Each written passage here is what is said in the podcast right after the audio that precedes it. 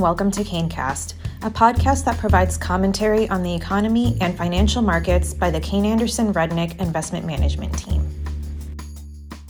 Hello, this is Jordan Greenhouse, Managing Director with Kayne Anderson Rudnick. And with me today, I have Rich Sherry, Senior Portfolio Manager of the Kayne Anderson Rudnick Global Dividend Yield Portfolio. Rich, thank you very much for the time today.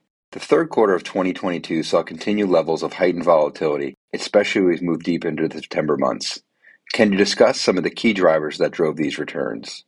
Volatility has been constant in the markets this year, and there were a number of drivers that contributed to volatility during the third quarter. Earlier this year, volatility was driven in part by supply chain disruptions and inflationary pressures. During the second quarter, concerns about a potential recession became more prominent. The market had become concerned that perhaps the Fed was behind the curve on inflation and interest rates, and that by aggressively raising interest rates as they did during the second quarter, they might engineer a recession. However, markets rebounded in the first half of the third quarter when it appeared that the Fed may have succeeded and that inflation and interest rates may have peaked.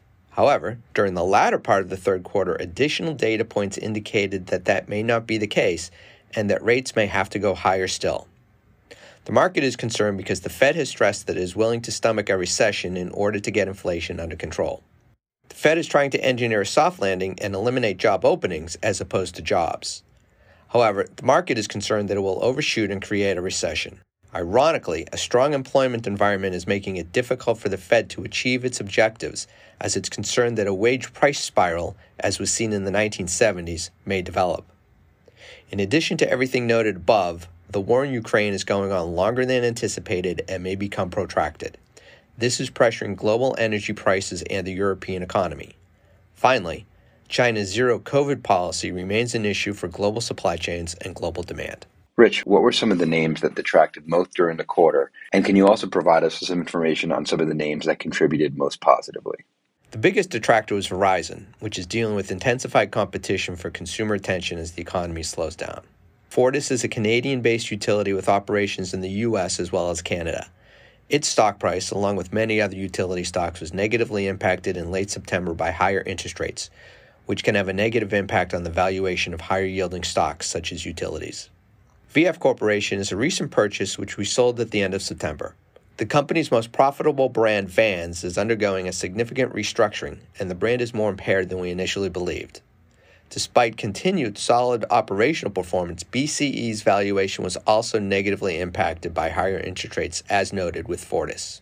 After strong performance in the second quarter, IBM was somewhat weak during the third quarter, due in part to outperformance coming from its more volatile hardware business as opposed to its more valuable software business.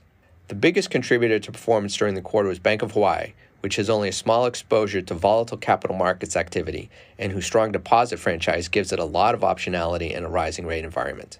Sonoco's packaging business is benefiting from steady consumer demand and strong price cost recovery. After a period of disappointing the market last year, Omnicom reported solid results that exceeded expectations. Cisco Systems produced strong results as its customers continue to find the company's products a necessary purchase even in a tough economic environment and Pepsi generated strong revenue growth this quarter as better than anticipated elasticities allowed the company to get strong price increases without significantly impacting volume. Lastly, as we move into the fourth quarter, what are some of the key considerations you're evaluating along with the team from a portfolio perspective? The two things we are focusing on today are a potential recession and higher interest rates. In terms of a potential recession, we're monitoring the resiliency of the businesses that we own and are looking at possibly owning. We always seek to own businesses that have resilient business models and strong balance sheets and that have historically performed well in recessions. However, whenever a potential recession looms, we always strive to be extra diligent about the resiliency of the businesses that we own. In terms of higher interest rates, we are cognizant that higher interest rates can sometimes be negative for higher yielding stocks. Earlier this year, the resiliency of the businesses that we own outweighed the negative impact of higher interest rates. That became more of a concern later in the third quarter when some investors became concerned that rates would stay higher for longer. However, the Fed's game plan remains to tame inflation and return it towards its 2% target, which should result in lower interest rates in the future. Rich, as always, thank you very much for the time and the insights you provide our listeners. Have a great day. You have just listened to KayneCast, hosted by Jordan Greenhouse. Subscribe to our podcast on iTunes or Spotify. For more of our investing insights, head over to our website, www.kayne.com. KayneCast is the official podcast series of Kayne Anderson Rudnick Investment Management. This material is provided as a matter of general information and is not intended to be relied upon as a forecast or research.